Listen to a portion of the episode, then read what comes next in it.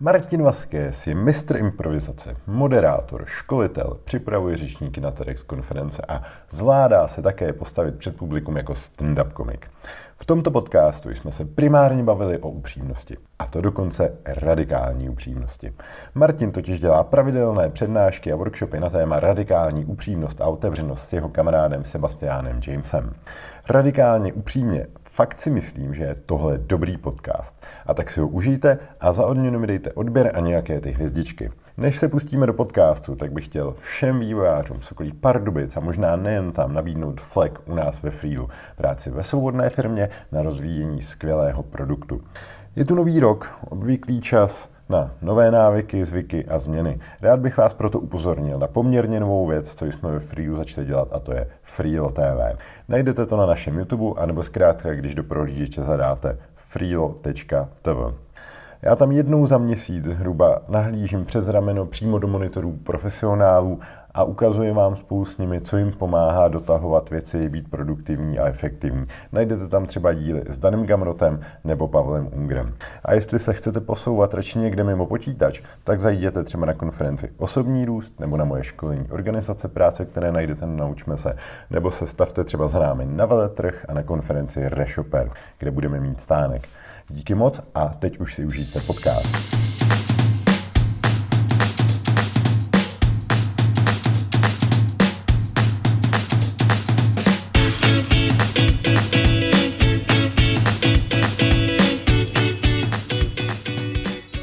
Martine, díky, že jsi udělal chvilku a přijal z pozvání do podcastu z Podpaluví. Ahoj.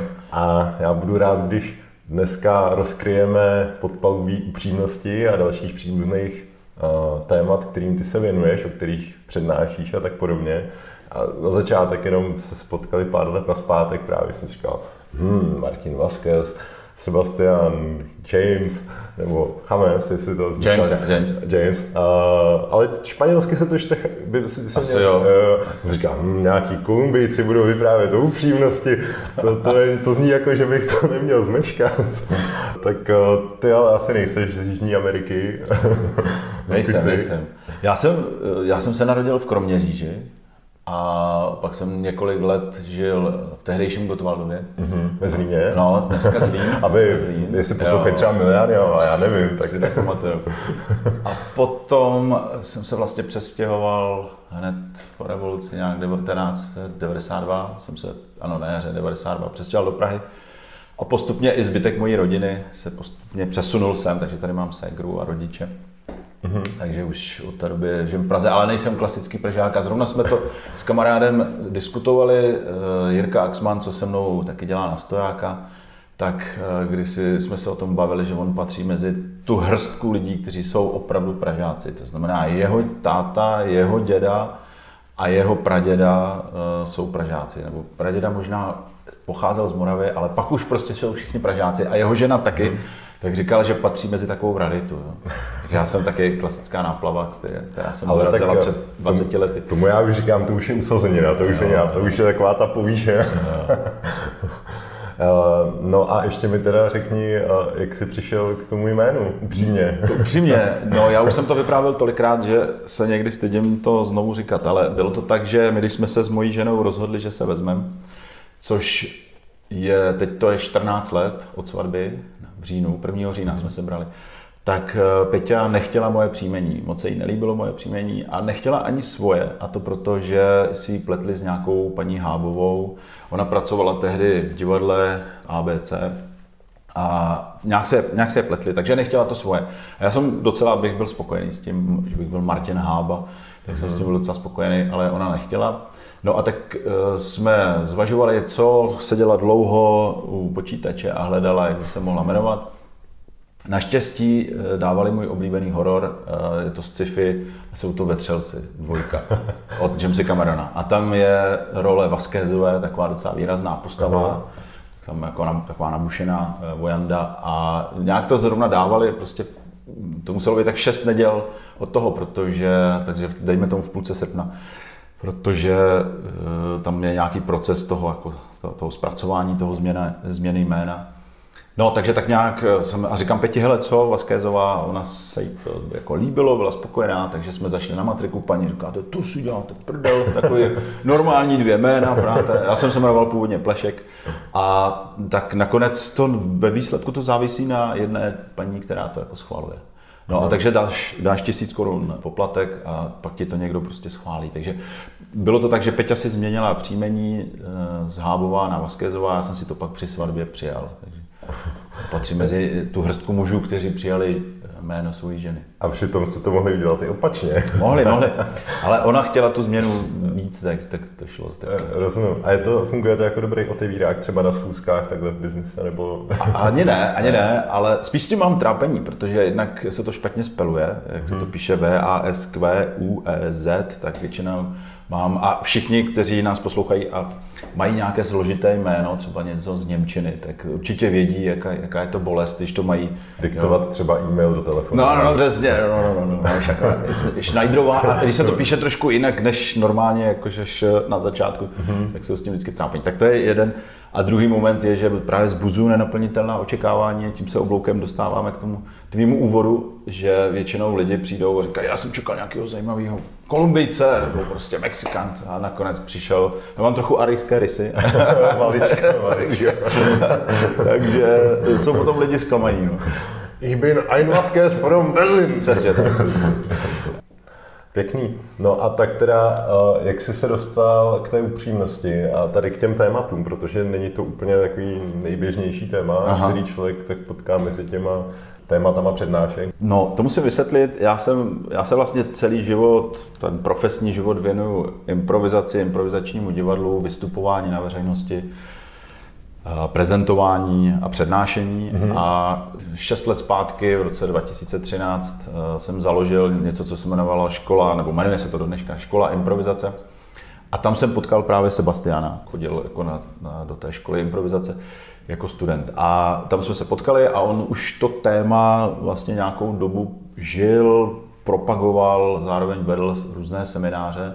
A on vlastně je žák eh, Breda Blentona, který je americký psycholog, psychiatr, psychoterapeut, který vlastně razil tady ten směr radikální upřímnosti, to znamená říkání skutečně toho, co se děje, říkání pravdy o tom, co si myslím, co prožívám a velké jako otevřenosti. No a Sebastian začal chodit k nám do školy a já jsem vlastně se s ním potkal a už tehdy mě to hrozně oslovilo. Nicméně v nějakou chvíli mého života, což je zhruba tři roky zpátky, eh, to nabilo velké důležitosti, protože když jsem tady mluvil o mojí ženě, tak jsme měli docela velkou krizi v našem vztahu a bylo to takové, že už jsme si říkali, že eh, možná půjdeme od sebe, že to vzdáme, nebo že, že už toho bylo dost za těch mm-hmm. přibližně 11 let, co jsme byli spolu. Se známe teďka, teď se známe vlastně 15 let a něco. Mm-hmm. A tak jsme se dostali do klasické krize. Ne, že by předtím už nebyla, už byla, ale jak eh, rostly děti, tak vlastně, myslím, že kdokoliv je ve vztahu, tak se dostane do téhle fáze, že ty děti už nevyžadují tolik pozornosti a najednou začneš víc řešit ten vztah s tím druhým. Takže tam jsme se dostali a já jsem uh, si uvědomil, že vlastně znám Sebastiana, že znám tenhle ten směr a že jsem ho se snažil do svého života přinést, ale nikdy ne tak radikálně. Mhm. No a tam jsme tehdy s Peťou sedli a řekli si, OK, tak se pojďme bavit úplně otevřeně, pojďme tomu dát šanci. A byli jsme úplně zaskočení tím, za prvý, že člověk může říct druhému všechno. Za druhé, že to nemusí být hrubé, agresivní, ani, ani nějak zlé vůči tomu druhému, ani vůči sám sobě, že se to skutečně dá říct. Takže to, toho druhého jako nezraňujeme, naopak je rád, že konečně slyší pravdu. A většina, já mám zkušenost, jak z těch seminářů, tak těch přednášek, že na konci vlastně lidé jako rádi řeknou, jak to doopravdy je. A třetí věc, kterou jsme zjistili, byla, že nás to začalo ohromně zbližovat. A od té doby jsem přesvědčený, já už jsem o tom byl přesvědčený dřív, ale tady se mi to jako maximálně ověřilo i v mém vlastním životě. Že jakmile lidé jsou k sobě hodně otevření a upřímní, tak je to spíš přibližuje, než vzdaluje. Mm-hmm. Pokud se vynechají nálepky typu ty jsi takový a makový, pokud se vynechají obvinování, pokud se vynechají generalizace, ty vždycky a, a ty jsi stejný jako tvůj a otec nikdy. a nikdy a podobně. A to je Velmi důležitá podmínka. Velmi často se mě lidé ptají, jako říkají, jo, radikální upřímnost, to je, že každému jako nabombím do obličeje, co si o něm myslím. A je to přesně naopak. Já vlastně jim odpovídám a mám to i ve svém životě, že chodím za lidma a říkám, buď ke mně maximálně upřímný, jak jsem zvědavý na to, co mi řekneš, jsem zvědavý na zpětnou vazbu, jsem otevřený tomu, abych ji od tebe slyšel. Jo. Takže to není, že bych každému všechno hned vyzvonil, ale že spíš se ptám na to, jak oni to mají. No a takže my jsme prošli tady tím procesem a můžu zodpovědně říct, že to trvalo 3-4 měsíce, že to taky není jako hned. Mm-hmm. Že doporučuji, kdo by se chtěl pustit na cestu radikální upřímnosti, jak se na to vyhraďte čas. Protože jakmile začnete mluvit otevřeně a upřímně s tím druhým, tak to spotřebuje určité množství času. A platí taková jedna zásada, která je fakt asi nejdůležitější. Nenechejte toho druhého v tom, co se právě řeklo. To znamená, jakože řeknu upřímně věci a pak prásknu dveřma a odejdu, je to největší zlo, které se může stát, protože toho druhého vlastně nechám osamoceného, nechám ho v té situaci. My jsme neměli moc pravidel s mojí paní tady pro tu fázi. Jedno z nich bylo právě neodcházet, neodejít a nenechat toho druhého tam. Za druhé jsme si čas od času otevřeli víno, to pomůže. Jednak je důvod, proč zůstávat, ale hlavně, hlavně to skutečně jako pomáhá. Teď nemyslím, že bychom se opíjeli, ale, ale pomáhalo nám to překonat Jaký zábrany? Zábrany, přesně ostych a tak. Což každý, kdo žije v dlouhodobém partnerství, tak ví, že určité věci, čím déle je neřekneš, tím těžší je říct. A pro upřímnost platí, že lhaní vyžaduje velkou dávku paměti a upřímnost velkou dávku odvahy. Takže některé věci se taky neříkají lehko a musí se k ním člověk jakoby postupně dostat. Takže taková, takový je příběh uh, upřímnosti v mém životě a jsem vlastně narazil na potom knížku Kim Scott, mm-hmm. která napsala Radikální otevřenost, která vychází z té radikální upřímnosti a posouvá to do té firmní praxe, do, do toho, jak by měli lidé jednat eh, v rámci jako firmního prostředí. Mm-hmm. Jak teda začít s tou upřímností třeba pro někoho, ať už je to teda třeba firmní tým nebo klidně možná i to partnerství, kde třeba ta radikální otevřenost úplně nefungovala a jsou tam ty nevyřčené věci. Jak to vykopnout třeba v tom hmm. týmu klidně prostě, jo, který se nebaví, který nezdílí emoce, který prostě nějak je zaběhnutý a nikdo tam na to není zvyklý. Tak. Hmm. Hele, úplně první, jo, často se mě lidi ptají, když je někde nějaký seminář, jako jestli tam třeba hrajem flašku, jo, pamatuješ, víš, z dětství, takový na koho to ukázal, jak musí říct pravdu jinak dát fant tak říkám, no je to úplně naopak, jako naopak lidi se předhání v tom, aby konečně to mohli říct, protože to už leta nikomu neřekli a nosí to v sobě a vlastně je to spíš jako trápí. Jo. A tak to je na těch různých jako setkáních nebo večerech upřímnosti, ale v té firmní oblasti je úplně klíčový, aby tam na začátku byl nějaký jako opinion leader nebo někdo, komu na tom prostě záleží. To znamená, musí tam být někdo, kdo to doopravdy chce. Mm-hmm. První věc. Druhá věc, je nutný se na tom domluvit. To znamená, je potřeba sejít se a taky nedoporučuji řešit to v nějakém jakoby, velký, velkém týmu do 8 do 10 lidí. Jo, to je ta dobrá cesta. To znamená sejít se v těch jakoby, menších skupinách, než jako začít okamžitě nějakým all company meetingem, kde vyhlásíš, tak teďka tady všichni budeme mluvit upřímně. Takže začít v menší skupině a domluvit se na tom. Další bod je, že je potřeba ukázat lidem, co jim to přinese, protože nemá cenu je do toho nutit, aby neviděli žádný výsledek. A co jim to teda přinese? Co jim to přinese? Hele, přinese jim to za prvé zlepšení, skutečně zlepšení komunikace, protože nevěřím na to, že když se dlouhodobě něco tají, překrucuje, teď nemusíme nutně rovnou lhát, ale upravovat pravdu tak, aby nám vyhovovala, což dělají všichni. Dělám to já, děláš to ty. Prostě každý z nás lehce upravuje skutečnosti, které se staly. A naučili jsme se to už jako děti. Já si pamatuju jako kluk, že jsem vždycky rodičům jako říkal jenom určitou stranu, jo, nějaký Dark Side of the Moon jsem nechal prostě pravdy. ve škole, ale vždycky jsem jako zdůraznil tu část, která mi spíš vyhovovala, nebo která mi hrála do karet. A dělají to všichni, já mám dvě dcery, 11, 13 a vidím, jak to dělají taky, ačkoliv je vedeme se ženou k upřímnosti a, a neustále jim připomínáme, že je to důležité být upřímný, tak stejně upravují prostě skutečnosti. Tak je teda někdo, kdo si za tím stojí, za druhé, že stanovuje nějaké pravidla, za třetí. A můžeš když tak třeba nějaký pravidla nadhodit? Jo, hele, eh, první pravidlo je, že je na upřímnost není dobrý nechat věci dospět po půl roce nebo po roce, čili čím častěji čistíš zuby, tím menší kazy tam máš.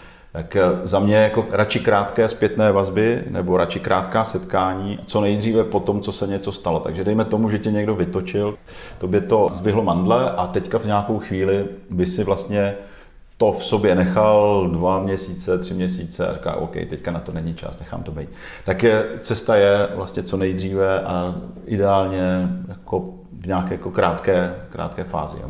A, a velmi doporučuji se vyjadřovat bez jakýkoliv nálepek, obvinování, generalizování, to, co jsem tady zmiňoval. Čili za mě je ideální metoda, že popíšu situaci, ve které se, ve které se nacházelo, co si viděl, jo, bylo to takhle a takhle, viděl jsem, že se schoval takhle a takhle, nebo udělal si tohle a tohle, nebo si řekl tohle a tohle. Mm. A mělo to takovýhle dopad.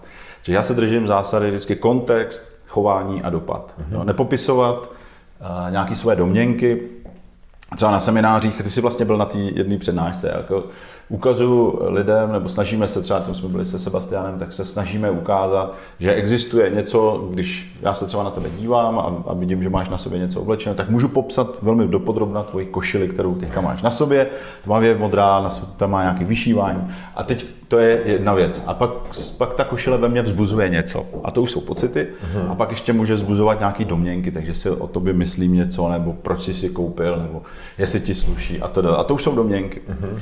Takže v té zpětné vazbě hodně doporučuji vždycky si popsat situaci, v jaké se nacházíme, co se skutečně děje a jaký to má dopad. A to se totiž zdá zvládnout poměrně rychle tohleto. Uh-huh. To je věc, která zabraňuje tomu, aby se věci hromadily. Ono totiž velmi často to taky není o tom, že by lidé přímo lhali, ale že spíše předstírají nebo zatajují, což je nejčastější případ. Já před, dejme tomu, že ty bys mě nějak urazil, že něco bys si řekl, mě by to fakt vnitřně zasáhlo, ale dělal bych jako, a ty bys ještě řekl, doufám, že to nebereš osobně. A já, ne, ne, v pohodě, nic se neděje. Jo. A v tu chvíli já se vlastně vevnitř jako musím přemáhat, to znamená, chovám se jako slušný člověk, takzvaně slušný člověk, neřeknu nic o tom, co prožívám, jak mě to zasáhlo, mm. jak to pro mě bylo nepříjemné, protože se třeba bojím konfliktu, nechci ti ublížit, nebo nechci zhoršovat takzvaně klima a tedy. A tím pádem to v sobě vlastně potlačuju. A všechny tyhle ty věci potlačené, čím se potlačují častěji a déle, tak v nás vytvářejí takový určitý papiňák. Takže když se vrátím zpátky k tomu pravidlu, který si chtěl, tak je lepší častěji a co nejdříve po tom, co se něco stane, než to v sobě dusit.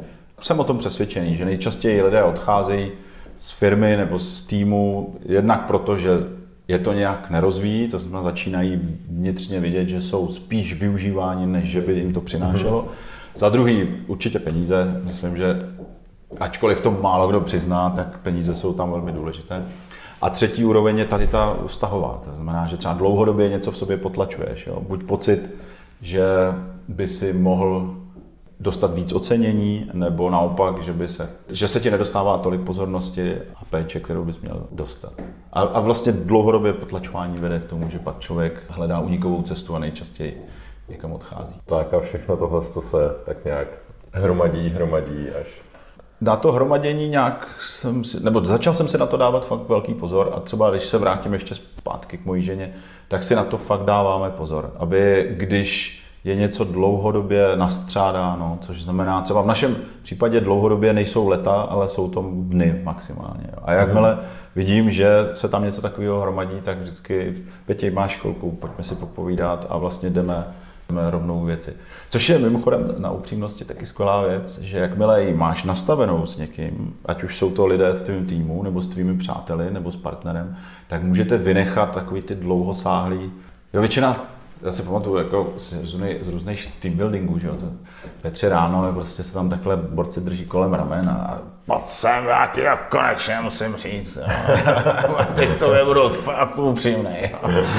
Teď tohle se dá normálně dělat na meetingu a nepotřebujeme na to mít prostě v sobě jako 12 panáků. Jo. A, a, ta, a ta cesta je hrozně rychlá a přímá, což já, když si stal ještě se vrátím teda k těm benefitům, tak fakt vidím jako narovnanou komunikaci mezi lidma. Mnohem lepší atmosféru, větší důvěra, protože lidem, kteří jsou k tobě otevření, upřímní, můžeš daleko víc věřit. Je to jako u horolezectví, prostě ty si musíš být jistý, že ten člověk tě fakt jistí. A pokud máte takhle nastavenou otevřenost, tak to tak je.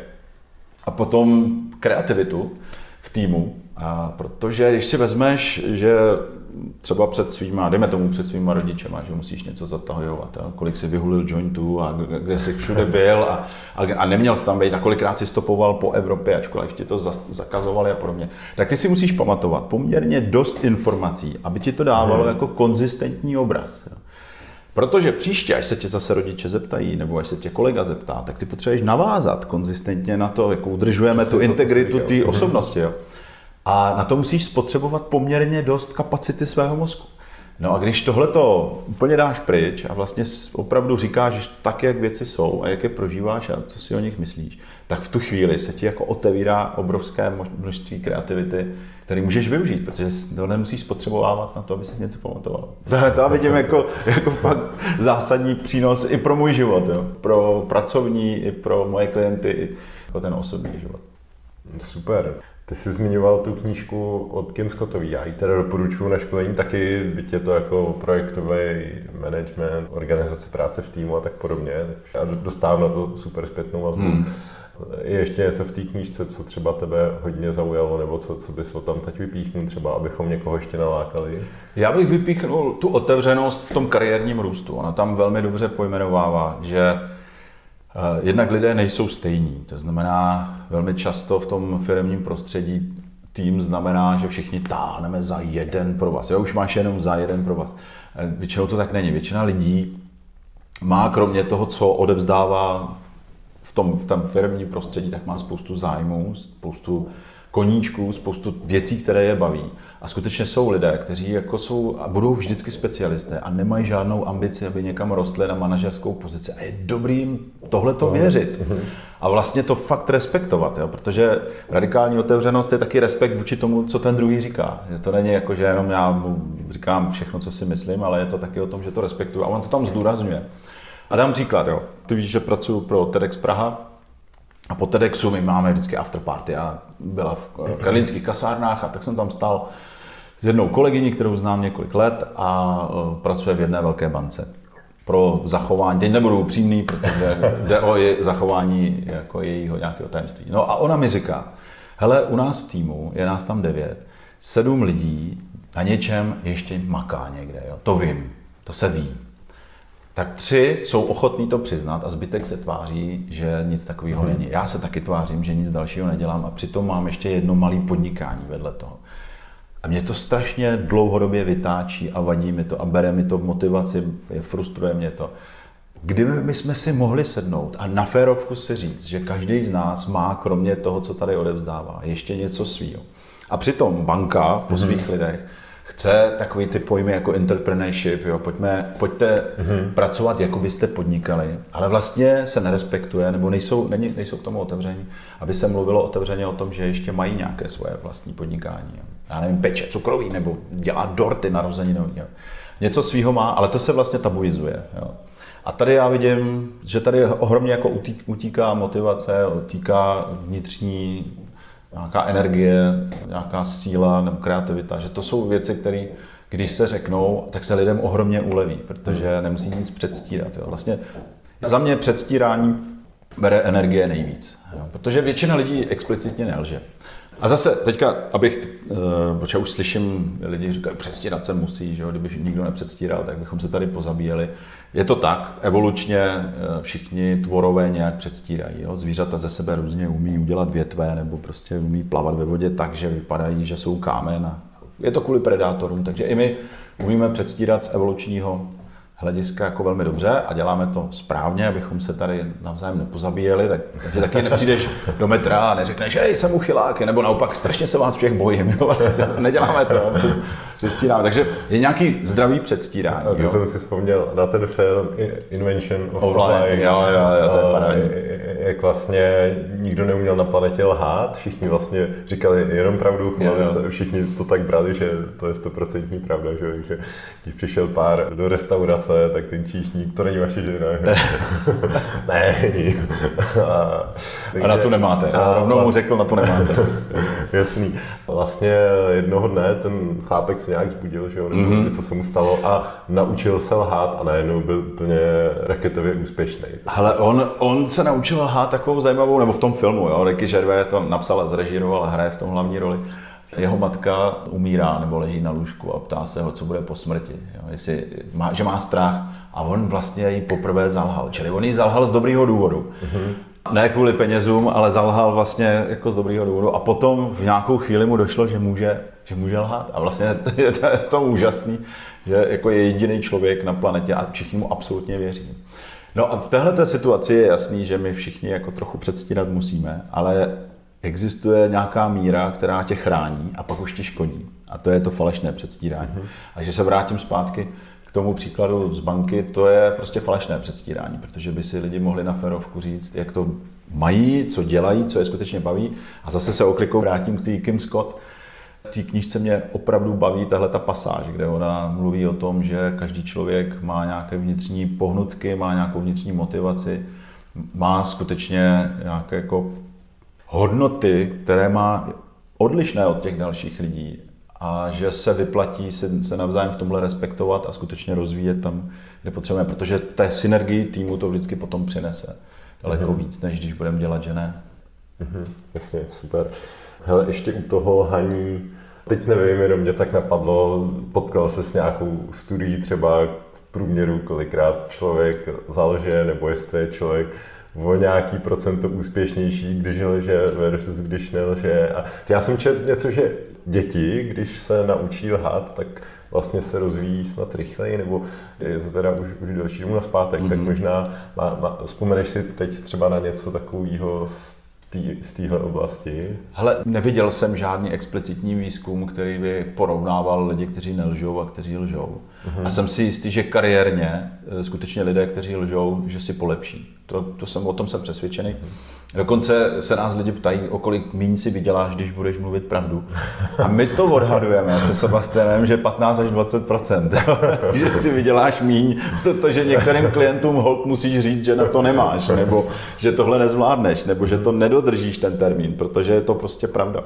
Takže určitě tam nějaký pokles příjmů bude. A já ti můžu říct zodpovědně, fakt teďka jako úplně maximálně upřímně, že jsem začal skutečně svým klientům říkat absolutně pravdu. A nezaznamenal jsem nějaký výrazný pokles, Naopak, velmi často to je oceňovaný, protože já pracuji s lidma, učím je vystupovat, koučuju je v tom, jak třeba mluvit před hodně lidma na konferencích. Vlastně dělám kouče pro ten TEDx. A oni strašně oceňují, když, když nechodíš kolem horké kaše, když mm-hmm. dáváš velmi přímou zpětnou vazbu, zároveň velmi přímo oceňuješ, pak to taky, to ocenění má úplně jinou váhu. Jo.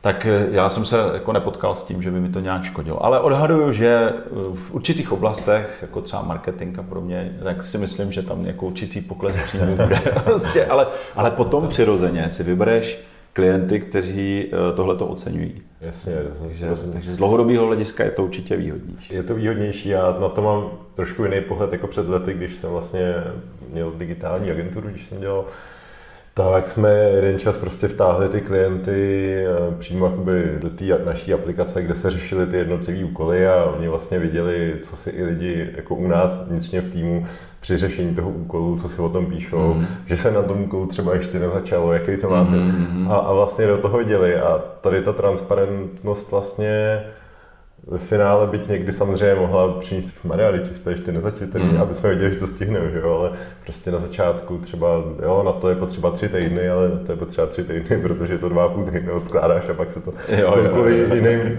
věcem, že jo, a tak podobně.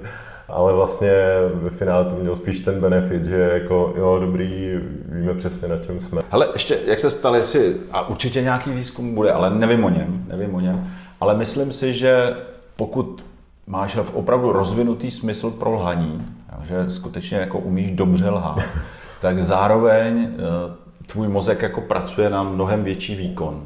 A když se ptáš toho jakoby rozvoj dětí, tak si říkám, že asi jo, asi to, protože si musí mnohem víc pamatovat. Mm-hmm. Musí být mnohem kreativnější v tom produkování těch lží.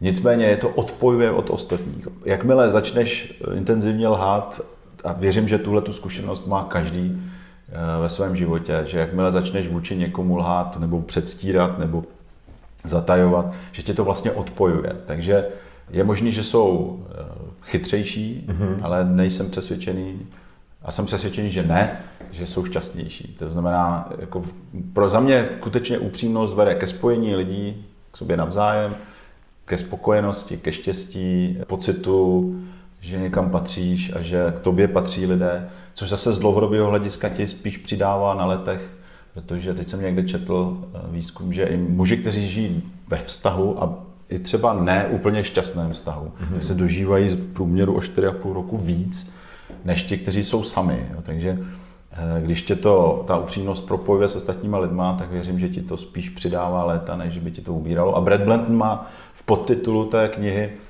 tam má napsáno, že říkání pravdy ti může zachránit život. A o tom jsem taky přesvědčený, protože lhaní přináší víc stresu, než cokoliv jiného. Vlastně mm-hmm. to, že eh, ta, ta disonance mezi tím, co si někomu řekl a mezi tím, jaká je skutečnost, tě vede do stresové situace. A nebo si patologický lhář, mm-hmm. jako psychopat. A potom už je ti to jedno, pak to opravdu neřešíš a ty konstrukce kolem sebe stavíš a, a je ti to jedno.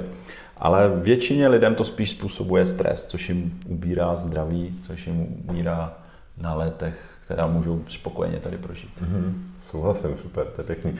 Napadá mě k tomu, možná k tomu začátku té upřímnosti, jestli nemáš nějaký tip, jak třeba líp a snadno řešit pak nějaký konflikty, který třeba to může vyvolat, jestli taky něco doporučuješ třeba v téhle v téhle oblasti, co by se mělo, nemělo. Vy jste třeba asi si otevřeli to víno a, a to, hlavně nepodcházet, teda si říkal, mm-hmm. ale uh, ještě nějaké doporučení, když to teda někdo takhle nějak jako rozhraje tu upřímnost? Hele, děkuju, tohle je moc dobrá otázka. Eh, protože s tím lhaním a zatajováním velmi často souvisí něco, co se jmenuje potlačování emocí. A my jsme se Sebastianem zmiňovali na té přednášce Brené Brown, která má vynikající přednášku právě na TEDu, ale má jich spoustu dalších, která mluví o zranitelnosti. A ono říkání pravdy je vlastně zvýšení svojí vlastní zranitelnosti. Protože okamžiku, kdy si o něco říkáš k tomu druhému, nebo si otevřený, tak vlastně zvyšuješ skutečně zranitelnost. A věřím tomu, že lidé, kteří třeba se někde jako otevřeli, to znamená, nevím, seděli někde u táboráku a ve dvě ráno jako přišlo na takový to jako říkání pravdy, tak toho pak trochu druhý den litovali, říkali se, sakra, neměl jsem. A jo, je to v tobě takový ten pocit, protože jsi se najednou otevřel, čím si se stal mnohem zranitelnější, než když máš tu fasádu jako dobře vystavenou. Jo tenhle ten moment, ona o tom mluví jako o bodu zranitelnosti a že s tím bojovala ve svém životě, tak my jsme s mojí paní, zase se vrátím ještě k tomuhle případu, eh, my jsme fakt bojovali s tím, že jsme se neuměli rozlobit. Je to dáno výchovou, Peťa měla dost razantní výchovu, její táta je voják, takže tam to bylo jako celkem daný, ale nebudu mluvit o ní, ale u nás v rodině to bylo velmi podobné. Můj táta se zase hodně zakládal na tom, že jako nedával na jeho emoce takový ten poker face bylo, tak, bylo jako známkou toho, že se umí perfektně ovládat. Čili já jsem se nenaučil vůbec ventilovat svůj hněv, ne, nenaučil jsem se mluvit o tom, že jsem smutný, nenaučil jsem se mluvit o tom, že jsem zranitelný, že mě některé věci bolí. No a takže jeden z důsledků tady toho našeho povídání s mojí ženou a do dneška pořád tom pokračujeme a rozvíjíme se, se učíme i tohleto. A strašně nám pomohlo na začátku v tom rozhněvat se, což tam třeba ten Brett taky doporučuje, eh, vlastně jako skutečně říct, že jsi nasraný, že jsi nasraný, že tě něco sere. Mm-hmm. A, a ne, že ten druhý je nějaký, ale že já ty to prožíváš. Mm-hmm. Jo, já se cítím. Teď jsem fakt nasraný. A to nám pomohlo vůbec naučit se formulovat emoce, protože my jsme prostě strašně málo dávali najevo. A a mělo to i důsledky v sexu, jo, že jsme se jako nebyli schopni pořádně navzájem otevřít a že jsme neprožívali ty věci. A totiž, eh, když potlačuješ hněv, tak velmi často si jako neumíš dopřát ani tu radost. Jo, protože o tom tam právě mluví velmi zajímavě ta Brené. Že ona říká, jako pokud potlačuješ, eh, dejme tomu strach, nebo obavy, nebo smutek před tím druhým. Jo? To, to je mimochodem jedno z velkých tabů je smutek ve firmním prostředí. Jo? Strašně by mě zajímalo procento žen, které jsou schopní se rozplakat před svým šéfem. Já jsem téměř přesvědčený, že to bude velmi mizivý procento. Jo? A že potom pláčou někde na záchodě. Jo? A, a taky, jak, jak různě školím po těch bankách a, a firmách, tak jsem tohle to slyšel, že tady jsem se něco naplakala, jo? tady na záchodě ale nedám to najevo. Což ta Brené tam zmiňuje, že v okamžiku, kdy potlačuješ i tuhletu, tak potlačuješ všechny emoce. To znamená, není možný selektivně potlačit jenom nějakou a říct si, tak a já nebudu nikdy smutný, nebo já nebudu nikdy naštvaný. A tím pádem ale se dostáváš do takové jako roviny, ona to nazývá hmm. jako numb, jako zmrtvělý. A to je, že vlastně neumíš projevovat ani ty veselí, ani, tu, ani to štěstí, ani tu radost. A to, to se nám třeba s mojí ženou stalo. Takže první věc, kterou jsme se naučili, a museli jsme se i fakt učit. A dokonce dneska to děláme tak, že jako třeba přijdem za tím druhým a říkáme, ale já jsem strašně nasraný vnitřně. A já bych to teďka potřeboval dát najevo, protože já jsem vlastně zase, zase sám sebe potlačil. Jo. Ten automatismus je hrozně silný. Jo. Za těch, jako, mě je 47, takže za těch 40 let, prostě, co jsem se to učil úspěšně, tak jako se to musí člověk odnaučovat. Takže hrajeme takovou hru, kterou doporučuji všem párům, a já to nazývám jako rewind a to je, uh, pamatuješ ještě v, VHS kazety, no, jo, že... Jasně, jasně. já jsem točil. jo, ty jsi točil taky. Kazety na propista, nebo, nebo kdo, hele, kdo netočil kazety, na, na, tak není naše generace. No a tak, takže VHS a tam byla funkce rewind, to znamená, že jsi mohl jako vrátit zpátky. Dneska to uděláš potažením prstu prostě mm-hmm. na mhm. mobilu. Ale já se držím zásady, že když řeknu něco, co není pravda, nebo se v tom necítím komfortně, nebo jsem něco předstíral, tak zastavím toho druhého. Říkám, prosím tě, můžu, já teďka zkusím se přetočit o tři minuty zpátky, nebo já se mhm. vrátím teďka o tři minuty zpátky. Já, jak, jak se mě na to ptal, já jsem ti neříkal úplně pravdu. Nebo jak si něco řekl, hele, mě to zabolelo, ale dělal jsem, že nic. Je to velký odkrytí karet. A když jsem tady mluvil o mojí paní, tak tohle to děláme, že se vrátíme zpátky, říkám, hele, promiň, já se, já se potřebuji vrátit o 3-5 minut zpátky. Jak jsme o tom mluvili, tak já jsem vlastně potlačil to, že jsem byl jako hrozně zklamaný, naštvaný, smutný, nebo naopak veselý a já to nedal najevo. Mě to vlastně udělalo ohromnou radost. On to nemusí být jenom ty negativní věci, hmm. jo. Mě to udělalo ohromnou radost a já jsem ti to neřekl nebo já jsem tě zapomněl ocenit, nebo já jsem tě zapomněl pochválit a něco. Je to výborný nástroj a samozřejmě Víš, co je na tom dobrý, že to můžeš hrát i s lidmi, kteří vůbec nevědí o něco o upřímnosti. Prostě jenom řekneš, pro mě, já to teďka přetočím o pět minut zpátky, jo. Já ti chci říct tohleto. A vlastně řekneš to blíž pravdě v tomu, jak to vnitřně prožíváš, nebo co si doopravdy myslíš. Super, bez přetáčení, jako líbí se mi, co tady říkáš. Jsem z toho veselý. jo, vidíš, hezký. No, ale myslíš, že to, že vlastně takhle lidi třeba potlačují ty emoce, že je to teda drží víc v nějaký jejich komfortní zóně? Je to i o tom, že je, je lidem vlastně tady v tom dobře, nebo... Neřekl bych, že jim je v tom tak dobře, ale je jim v tom bezpečně. Bezpečně, jo. To, proč to děláme, speciálně zatajování, předstírání děláme z hlediska bezpečí, je to bezpečnější. A já to dělám také, eh, když jedu metrem a nastoupím do vagónu a teď tam vidím někoho divného, Fakt jako vidíš tam nějakou divnou osobu, jo? chová se jako excentricky, divně, zanedbaný zevnějšek. Tak v tu chvíli máš dvě možnosti. Jo? Buď začít panicky křičet, je, vy se mi nelíbíte, jo? nebo já se bojím a podobně, a nebo děláš, že nic, což dělá většina pasažérů.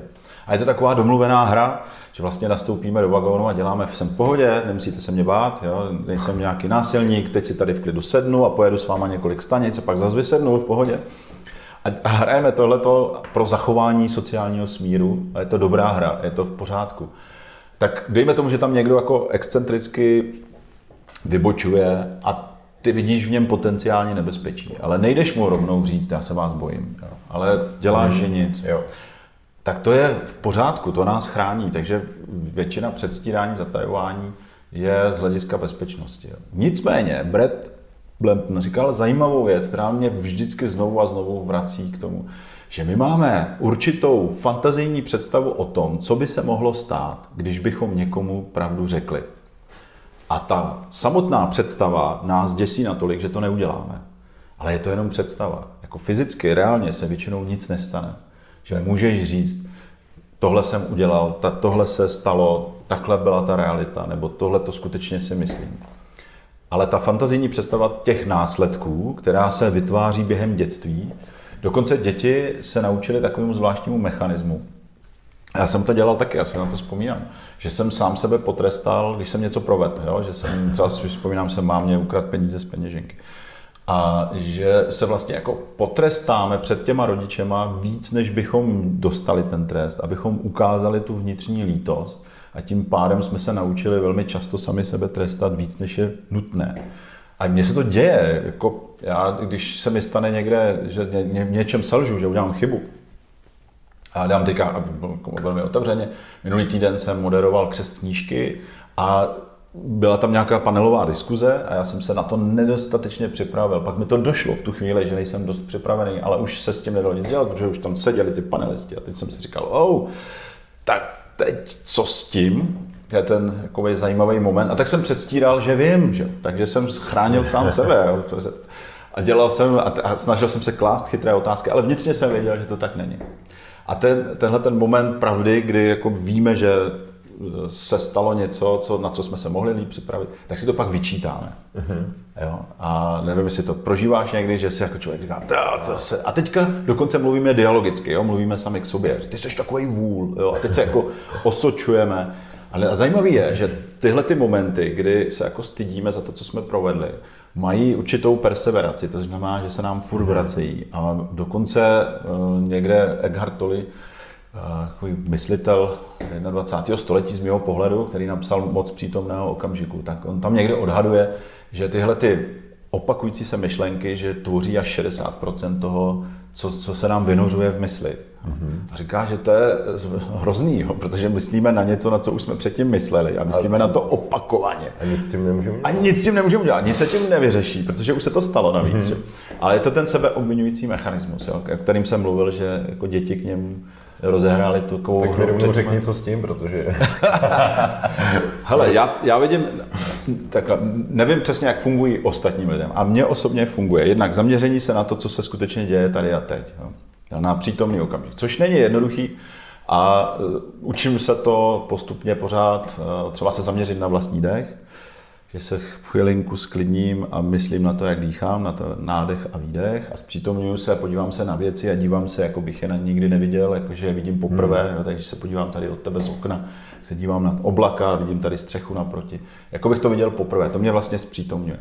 Druhá věc je, že jsem, když se tyhle ty opakující se myšlenky objeví, tak jdu ke kořenu, že se snažím říct, dobře, tak co se teda stalo? Jo? A mluvím sám se sebou. Jo? Mluvíš sám se sebou někdy? No, no, tak asi každý mluví občas jo, je to, Ale všichni mluví, všichni, protože naše podstata naší duše nebo naší mysli je dialogická, takže mluvíme sami se sebou. Tak já se snažím mluvit sám se sebou a snažím se jít jako k podstatě. Jo? Tak kde to vzniklo? Dobře, tak se stalo, špatně se připravil jo? na tu diskuzi Dobrý. Co se reálně stalo? Byla tam nějaký moment, kdyby nevěděli, co, na co mají odpovídat? Stalo se to tam? A vlastně jako snažím se vyčistit tu situaci co nejvíc objektivně, jak doopravdy se stala. A tím zabraňuju tomu neustálému opakování, protože když se to vyřeší, tak se to může očkrtnout, jako jo, mhm. solved, splněno. splněno a můžeme jít dál k něčemu novému. A třetí tady u těch opakujících se myšlenek je, že se snažím být na sebe laskavý. Což není vůbec jednoduchý, jak jsem zjistil, jo, protože je lepší... Nebo nějak... nevím, kdy jsem vůbec na sebe tak nějak jako jo. myslel tady v tom. Jako... je zajímavé, že, že máme tendenci být jako na sebe hrozně přísný, takže se snažím být laskavý. A někdy k sobě mluvím jako, hej, jako Martine, jo, nebo Marťo. Takhle mě říkala moje máma, takže sám sobě říkám Marťo. Jo. A teď se snažím k sobě mluvit laskavě ve smyslu, jak se teďka mám, nebo co se tehdy stalo, nebo hmm. proč, jsem, proč se na sebe tak zlobím a vlastně spíš to rozvíjet kreativně, než nechat opakovat tu smyčku. Tady já vidím, že jako naše mysl je schopná fantastických věcí, v tom pozitivním slova smyslu, jako technologicky prostě furt tu umělou inteligenci porážíme a máme jako obrovskou kapacitu a dosud neobjevenou, to znamená schopnost jako našeho mozku myslet. A zároveň vidím, že to může být sebezničující, že jde o to, kam nasměruješ tu energii, protože ta ohromná ten ohromný potenciál může být destruktivní, že vlastně člověk začne sám sebe obvinovat, začne vidět negativně ty věci a, a protože to je tak rychlý, ta smyčka dokáže být tak rychlá, já si to představuji jako setrvačí, víš, jak, hmm. jak jsou autíčka setrvačí, tak se to jako furt takhle točí. A proto taky hm, spousta lidí sahá k meditaci, k běhu, k adrenalinovým sportům, protože zjišťují, že tam ten mechanismus toho opakování můžou zastavit. Že, je to, že to vyběháš, prostě když běžíš hodinu, tak skutečně jako se to otupí, eh, zpomalí anebo úplně zastaví. Stejně tak u jako lidí, co vidím, že vyběhnou nahatý na sněžku, co jsem viděl fotky, jak tam v extrémních podmínkách prostě minus 3 stupně a tam šli nahoru, tak vidím, že to je cesta, jak se tomu vyhnout. Tady. Hmm. Vezva, ty jsi mluvil o TEDu. Řekni mi teda, jak ty se dostal vlastně k spoluorganizování přednášek tady v Praze a já teď úplně neorganizuju. Já tam dělám kouče pro ty speakery. To znamená, když oslovíme někoho, mm-hmm. aby byl speakerem nebo aby, aby mluvil na TEDu, tak mu dávám podporu. Ta podpora je ve třech oblastech. První je, že jim to jejich téma, jejich zkušenosti, jejich pracovní tomu nějakou sumu prostě informací, kterou mají, tak se jim snažím strukturovat, zjednodušit a taky přeložit do jazyka toho publika, protože většina z nás trpí něčím, co se jmenuje jakoby zabředlost v tom svém oboru. Máš, svůj poj, máš svoje pojmy, máš svůj rozhled, máš velmi hluboké informace a poznání, které ale to publikum třeba není schopné vstřebat. Mm. A navíc na to máš málo času, 15, maximálně 18 minut. Takže to je první. Za druhé těm lidem pomáhám tomu dodat šťávu a příběh, protože jenom suché informace, vlastně TED je takový návrat k tomu příběhovému vyprávění, že lidi sedí kolem ohně a skutečně to tak trošku evokuje, jak tam máme ten kulatý koberec. Takže lidé sedí kolem a naslouchají. A třetí je taky jim pomoct zvládnout tu situaci, protože pro řadu z nich vyjít před tisíc lidí ve foru Karlín není tak mhm. jednoduché a potřebují s tím trochu pomoct. Takže to je, to je moje funkce. Někdy pomáhám oslovovat řečníky, ale jinak ta organizační část byla především na Tereze Černé, které moc děkuju za to, že odvádí skvělou práci a teďka každým dnem čeká miminko, jestli už se náhodou nenarodilo, nevím.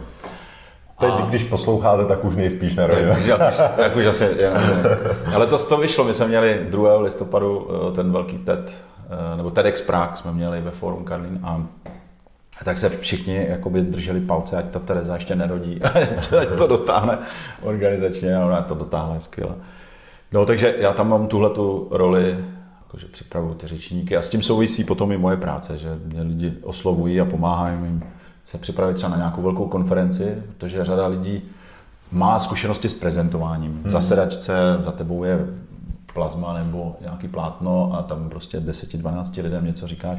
A to ale vystoupit před velké publikum a mít třeba půlhodinovou nebo hodinovou přednášku je potom úplně jiná disciplína. A je to fakt disciplína, kterou je potřeba trénovat. že to není jenom jako, no, skvělý, oslovili mě na nějaký konferenci a tam vystoupím. A vidím často lidi podcení tu situaci a nejsou na to dostatečně připraveni. Jo, to podle mě, dokud si to člověk neskusí, nezažije, tak uh, nikdy nemůže být ten výsledek dobrý. No. Hmm. To vidím i, i na sobě, taky jsem prostě na nějakých konferencích mluvil, takže Hlavně taková ta jistota podle mě v tom, že jo, tak dobrý, tak tam přijdu něco, už, už jenom ta jistota, že už to člověk párkrát zkusí, tak je to strašně velký posun. No. Uh, ale jinak teda, s čím ty se setkáváš při tom koučování, jaký chyby napravuješ, třeba možná by to taky někoho mohlo zaujmout, mm. posunout.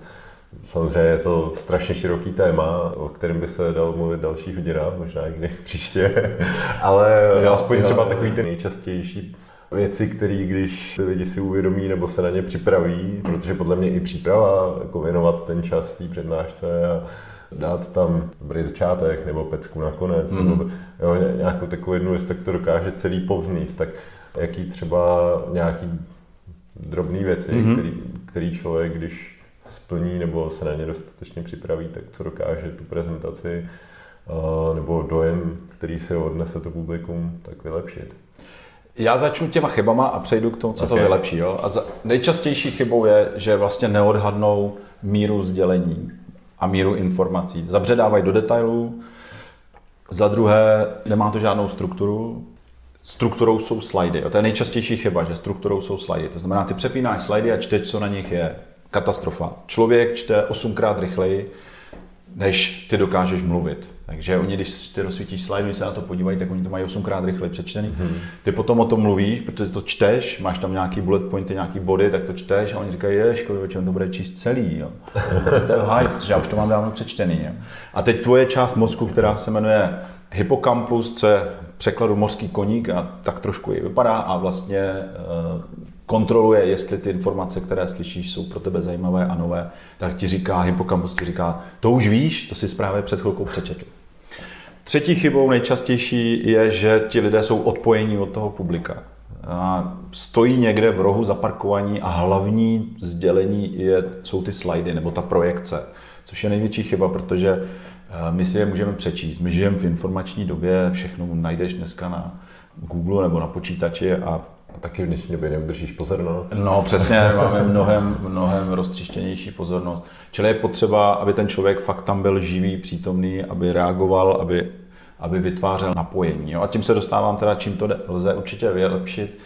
Na začátku získat dostatečnou pozornost lidí, protože když ji nemáš, tak eh, v tu chvíli se zbytečně vyčerpáváš. A navíc tvůj organismus dostává informaci, že tě ti lidé neposlouchají tím pádem si někde vnitřně jako podrážíš trošku nohy, stejně mě někdo neposlouchá.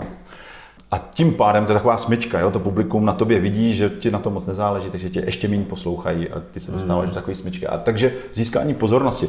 Eh, zajímavý, já jsem teďka eh, viděl krásný video, jak na nějaké buď Britain's Got Talent nebo American's Got Talent byl, jak tam jeden z kouzelníků udělal to, že tam takhle položil jednu z těch porodkyň, myslím, že Heidi Klum tam položil a oni ji takhle drželi na rukou a postupně jim ty ruce dal pryč, to znamená, ona zůstala vyset ve vzduchu.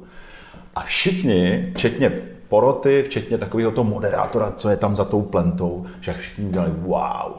A to je, to je, tím můžeš vylepšit svoji prezentaci. Na začátku, aby lidi řekli wow, tak tohle jsem nevěděl, nebo to jsem ještě neviděl, nebo tohle je fakt zajímavý, to chci vědět, protože evolučně na to máme nastavenou hlavu. Jo? Když vidíme něco, co přitahuje naši pozornost, protože bychom to měli znát, nebo nás to vyvaruje nějakému nebezpečí, tak v tu chvíli nám lehce poklesne čelist a uděláme wow, tak tohle to potřebuji vědět. Takže třeba do nějaký biznisové přednášky, prezentace vytáhnout nějaký, nějakou statistiku, nějaký prostě fakt, který jako je a většina lidí to neví, já nevím, teď plásnu ve svém případě, kdybych řekl, 90% projektů je vždycky prostě sfailovaných. Tak to je takový ten wow. Třeba, jo, přesně. Je tam něco, co mě fakt zajímá z hlediska mého biznesu, mojí práce, mého rozvoje. Musí tam být takovýhle moment. Mm-hmm. Za druhé, je potřeba tam do toho vložit dneska vizuální jazyk. Prostě my se přesouváme fakt do vizuální doby, a eh, já používám takový hezký příklad. Eh, víš, kolik barev umí zobrazit tvůj mobil? Protože tady vidím, že máš mobil. Tak Miliony, 16 milionů. 16 milionů, 16 milionů, 16 milionů, 16,7 milionů. Mm-hmm. A je to daný tím, že ty tři základní barvy Red, Blue, Green mm-hmm. jsou aditivně smíchané dohromady a čím světlejší jsou, tím vzniká bílá a máš 256 odstínů krát 256 krát 256. Tada, 16,7 hmm. milionů. Kolik jich umíš pojmenovat? Hmm, červená, jsem chlap, že jo, tak asi 8, 10, 12. 16. No přesně, no, já taky tak 12. Ale jo, tak zapamatoval jsem si taky nějakou Meruňkovou, Lososovou, Lososovou. No, ale možná 30. Ale i ženy, ženy budou podle mě končit na 60 barvách, možná 100. Ale tvůj mobil umí 16, 7, 7 milionů milionů barev. Jo. A což ukazuje na to, že, že vlastně skrz to obrazové vyjádření náš mozek je daleko víc zapojený, mm-hmm. daleko víc angažovaný a, a daleko víc si zapamatovává. A když tam někdo rozsvítí slide, kde má prostě 10 bullet pointů, na každém řádku má já nevím, celou větu v podstatě, tak v tu chvíli mozek říká, nečti to. Jo. To, je, to je nějaká hromada písmen, která mě nezajímá. My spíš potřebujeme prostě vizuální jazyk.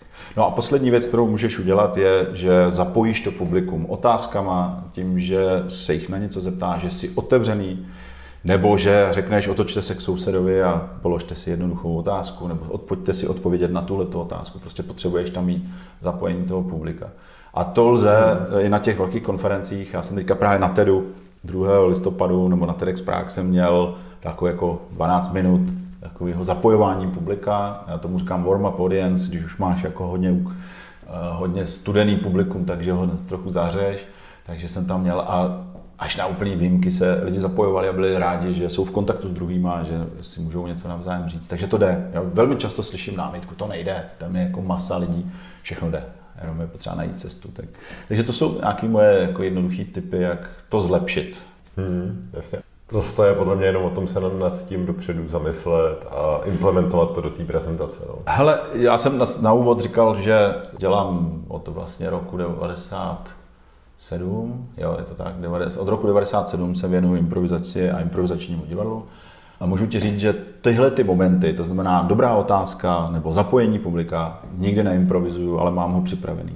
Protože to se těžko improvizuje. Čím víc eh, lidí v publiku, tak tím na to musíš být víc připravený. Jo. To ne, nelze, třeba pravidla pro nějaké, nějakou hru nebo cvičení musíš mít výborně sformulovaný. Že jakmile 300-400 lidí v tom sále neví, co má dělat, tak tam vzniká velká frustrace. A čím víc lidí, tím větší frustrace. A tím je těžší potom na to navázat a pokračovat.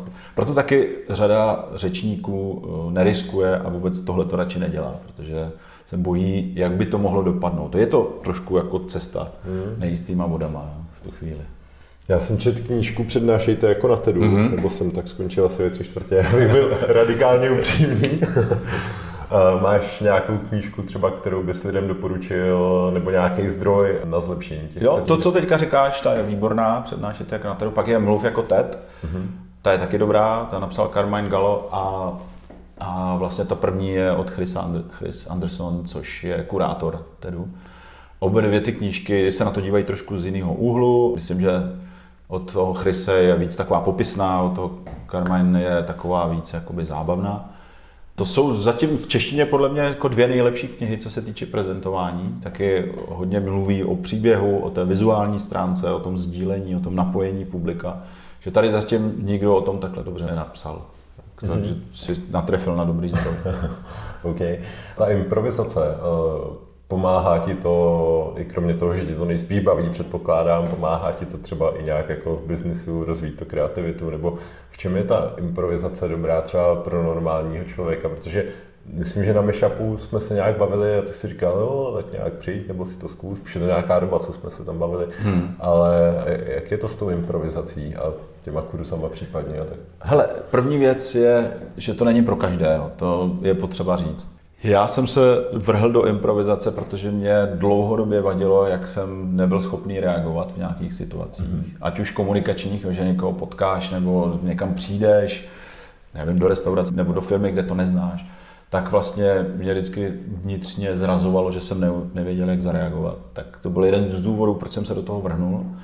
Uh, si vzpomínám, já jsem byl vlastně což je nadějný pro řadu lidí. Já jsem introvertní člověk, který se postupně dostal do role ani ne extrovertní, ale spíš ambivertní. Ale znamená to, že jsi někde mezi tím, že, že se umíš eh, chovat a zachovat eh, v nějaké situaci jako extrovert, ale stejně mě baví doma si zalíst s knížkou a zapálím si svíčku a prostě mám rád ten klid. Mm-hmm tak to je nadějný pro řadu introvertů, protože řada z nich říká, tohle to absolutně není pro mě. Jo. Já, já jsem to nikdy nechtěl dělat, to nemám rád a podobně. A to je věc, která tě na nějakém kurzu improvizace může učit a rozvíjet. Druhá věc je, že tě to připravuje na změny, že člověk mnohem líp snáší změny, protože změny jsou vždycky spojeny s rizikem, jaký bude ten nový stav, nebo jaká bude ta nová země, kam se přestěhují, nebo jaká bude nová práce. A tedy, že ten, ta novost, nepředvídatelnost je pro nás jako lidi ohrožující, snižuje pocit bezpečí a zvyšuje pocit napětí. Takže to se tam může člověk učit, jak to zvládat. A třetí, rozvíjet kreativitu, protože většina těch improvizačních cvičení je postavená na asociační myšlení, to znamená, že když se řekne slovo stůl, tak tě k tomu něco napadne, mm-hmm. třeba. Židle. Židle. nebo večeře, nebo a teda, a teda, jo, práce.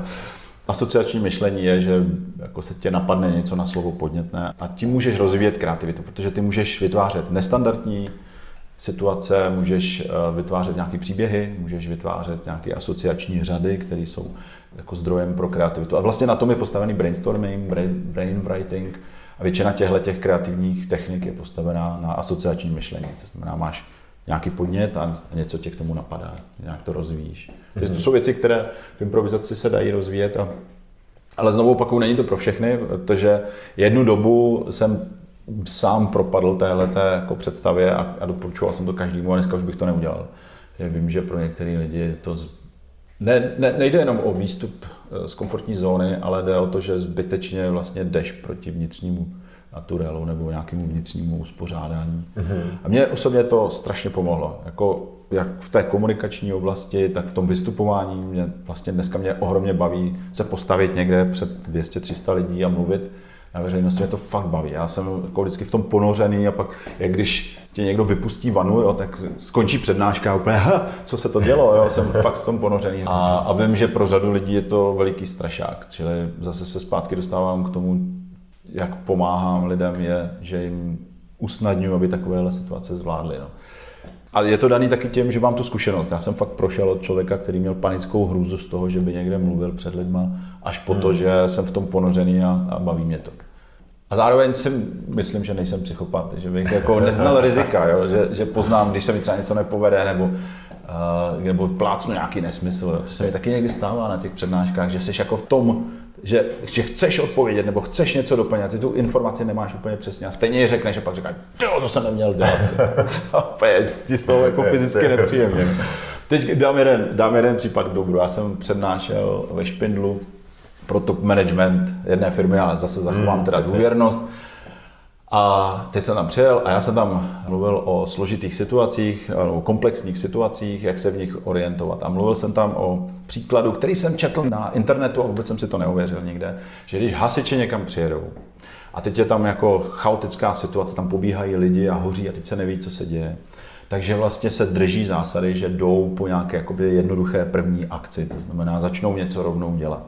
A v tu chvíli se ozvalo z publika. Tak teď jste dokázal, že o tom víte úplný hovno.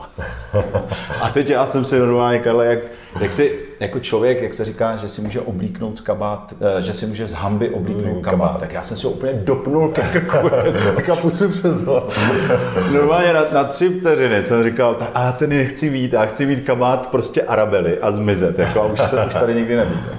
To je takový sebezáchovný put, že mě napadla vtip, že jsem řekl, jako no, tak já si vždycky zaplatím člověka v publiku, který mě takhle jako hodí do takovéhle situace, abych ukázal, že ty složité situace zvládám. Jo. Tak byl nějaký smích a tohle. No a já jsem potom hledal cestu, jak z toho ven a říkám, že nejspíš bude pán, to, co to řekl, že bude asi dobrovolný hasič a on, že jo?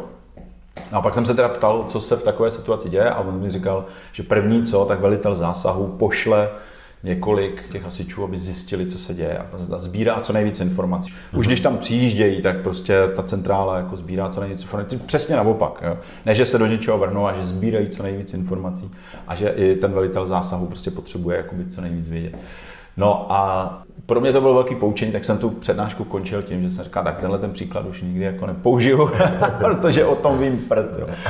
A to je ten moment, kdy jsem říkal, že někdy něčeho litu, tak to se mi někdy stává, že jsem vlastně tak ponořený do, tý, do toho přenášení, že tam vypustím něco, co jsem někde zaslechl, ale nemám to pořádně ověřený, tak se mi to samozřejmě čas od času stane. Ale není to ze zlý vůle, je to spíš, že, že jako opravdu chceš ten moment předat, prostě, předat. Jo, chceš prostě udělat a... tu největší show, tak, nebo prostě tak, to, takže, a pak se říká, že člověk většinou lituje víc toho, co neudělal, než toho, co udělal. Hele, čas strašně letí, já bych si s tebou moc rád povídal ještě další hodinu, možná dvě, ale vždycky, když je ten podcast další, tak pak chodí zpětná vazba, ale Karle prostě, tak to nějak zkus do té hodiny. Jo, jo, děláš to dobře. Ale jenom bych ti moc rád dal prostor, kde se s tebou lidi můžou potkat, vidět. Vím, že děláš nějaký víkendový kurzy uveď na pravou míru cokoliv, co jsem teďka řekl, že děláš a neděláš, tak můžeš někoho třeba někam pozvat, kdo by chtěl být třeba upřímnější, umět improvizovat. Jo. Tak. Hele, jo, děkuji za možnost. Co se týče improvizace, tak my vystupujeme ve Švandově divadle. Eh, jmenujeme se Just Impro a hrajeme tam tak jedno, dvakrát, někdy víckrát do měsíce. Takže když si dá někdo justimpro.cz, tak hmm. nás najde, nebo na Švandově divadle nás najde, tak to je možné mě vidět hrát Pak vystupuju taky, jestli jsi slyšel o slam poetry, mm-hmm, který bývá v Rock Café, anebo Café v lese, tak tam se můžeme potkat. A čas od času ještě někde nějaký stand-up. Minulý týden jsme byli s Jirkou vystupovat, ale to už málo, protože nějak v poslední době se snažím být víc s rodinou. Já jsem ten začátek eh, docela prokaučoval, jako musím se přiznat tady upřímně, že jsem nebyl úplně dobrý otcem. končíme upřímně. Jo, jo, končíme upřímností. Spíš se snažím těch večerů trávit víc doma, než, než naopak. A potom já mám stránky vaskes.cz, tam může se člověk podívat. Sáno vasquez.cz No a pak ještě čas od času pořádáme semináře na radikálníupřímnost.cz. Tam jsou pravidelně vypsané kurzy, které většinou vede Sebastian. To tam člověk 100% najde. Takže když bude chtít zkusit a začít s upřímností, tak na radikálníupřímnost.cz. Super, tak Martine, díky moc, že jsi udělal čas ještě jednou a ať se daří. Taky děkuji moc za pozvání. Díky, že jste to poslechli až sem. Máte fakt výdrž. Jestli se vám podcast líbil, tak mi uděláte velkou radost, když to někde nazdílíte, olejkujete nebo hvězdičkujete. Aby vám neutekly příští díly, tak si dejte odběr ve vaší oblíbené podcastové aplikaci. Spod se loučí Karel z Frýla.